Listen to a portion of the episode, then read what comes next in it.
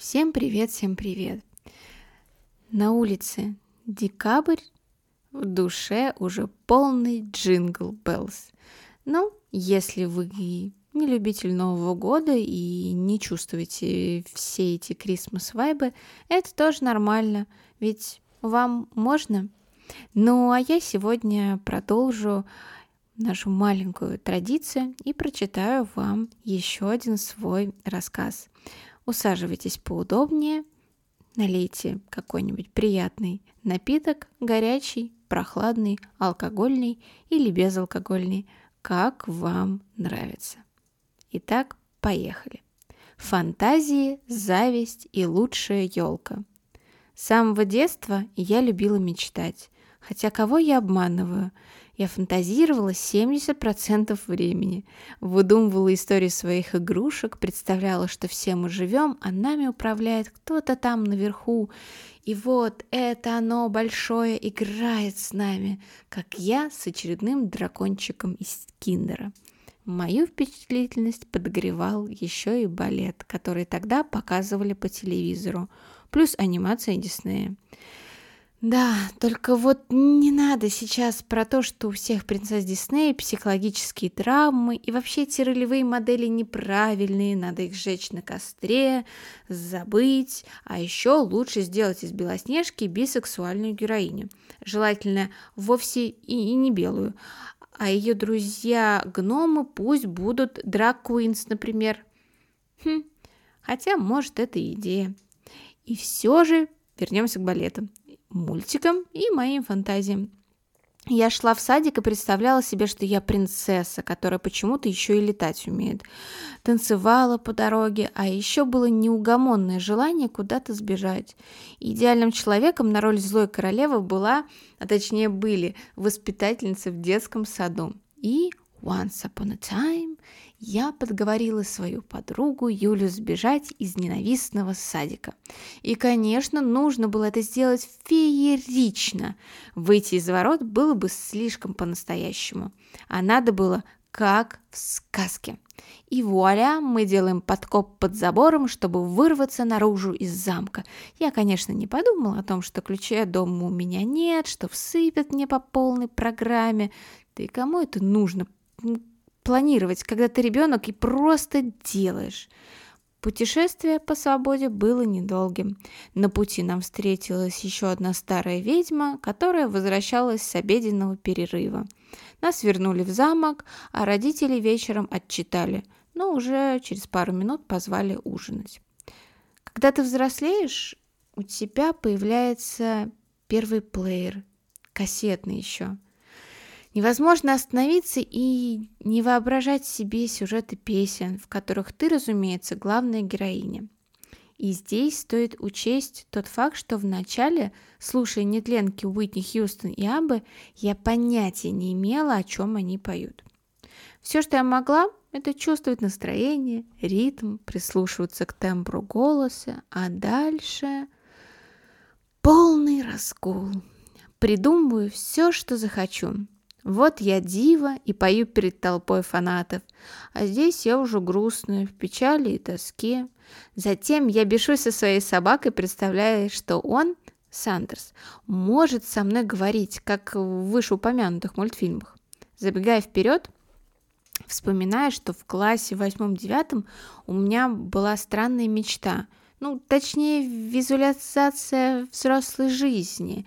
Я работаю журналистом, у меня своя собака, квартира, и я живу одна. Нет, это не было грустным. Мне казалось, что это нереально круто. Кто-то еще хочет сказать, что принцесса плохо влияет на взросление девочек? Продолжая серфить по жизни с кассетным плеером вплоть до универа, у меня выработалась привычка долго ходить пешком и слушать музыку. Жили мы в деревне, так что ходить приходилось в основном кругами по одним и тем же местам. Окружная улица, центр, сквер с облезлым памятником Ленину, что-то вроде парка, школьный сад, снова окружная улица и уже домой. Мама чаще всего думала, что я иду встречаться с друзьями, но в большинстве случаев то были прогулки в соло. И что я делала? Правильно, ходила и придумывала себе и про себя истории. Особенно эпические получались в эпоху симфонического готического металла в моем сердце и, конечно, ушах. Друзья, у меня никогда не было много друзей. Ну, знаете, как это в сериалах или американских фильмах. Если уж говорить совсем честно, в школе у меня была одна подруга. Остальные либо меня терпели, либо терпеть не могли. В сюжете фильма я бы отлично вписалась и в роль не такуськи, которая вроде бы миловидная, но, черт побери, никуда не подходит. Я немного завидовала еще в детском саду тем, кого вовремя забирали домой, чьи отцы с гордостью приходили на всяческие утренники.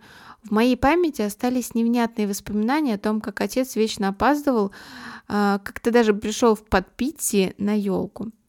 Завидовала и представляла, что на самом деле мой папа кто-то вроде шпиона. А когда он и вовсе ушел из нашей жизни, воображать, что он спецагент, который вечно пропадает на не менее специальных заданиях, стало еще легче. И сейчас не могу отключить свой мозг во время прослушивания музыки. Где-то при сборке ко мне забыли прикрепить кнопку «Выкл фантазии». Когда ты уже взрослая, есть вот какой плюс. Некоторые мечты можно осуществить. Елка. Да, каждый год дома с родителями я наряжала елку, потом и сама себе покупала маленькую киевскую. Игрушки были всегда одни и те же. Нет, я не жалуюсь. Новый год и вот весь этот Christmas и Jingle Bells vibe я просто обожаю. И вот в этом году со мной случилось лучшая елка в моей жизни. Мы выбрали несколько самых красивых игрушек, таких, чтобы они задавали тон всей композиции. Дальше был Magic. Я засушила дольки апельсина в духовке, покрыла их блестками и повесила на ветке. Маленькие солнышки заискрились на фоне гирлянды, а в квартире стоял невероятный аромат цитрусового праздника – Иногда я ложусь под елку, накрываюсь пледом и рассматриваю каждую игрушку, дотрагиваясь до веточек, чтобы ощутить мягкость и упругость иголок. Смотрю в сегодня и понимаю, что некоторые мечты сбылись.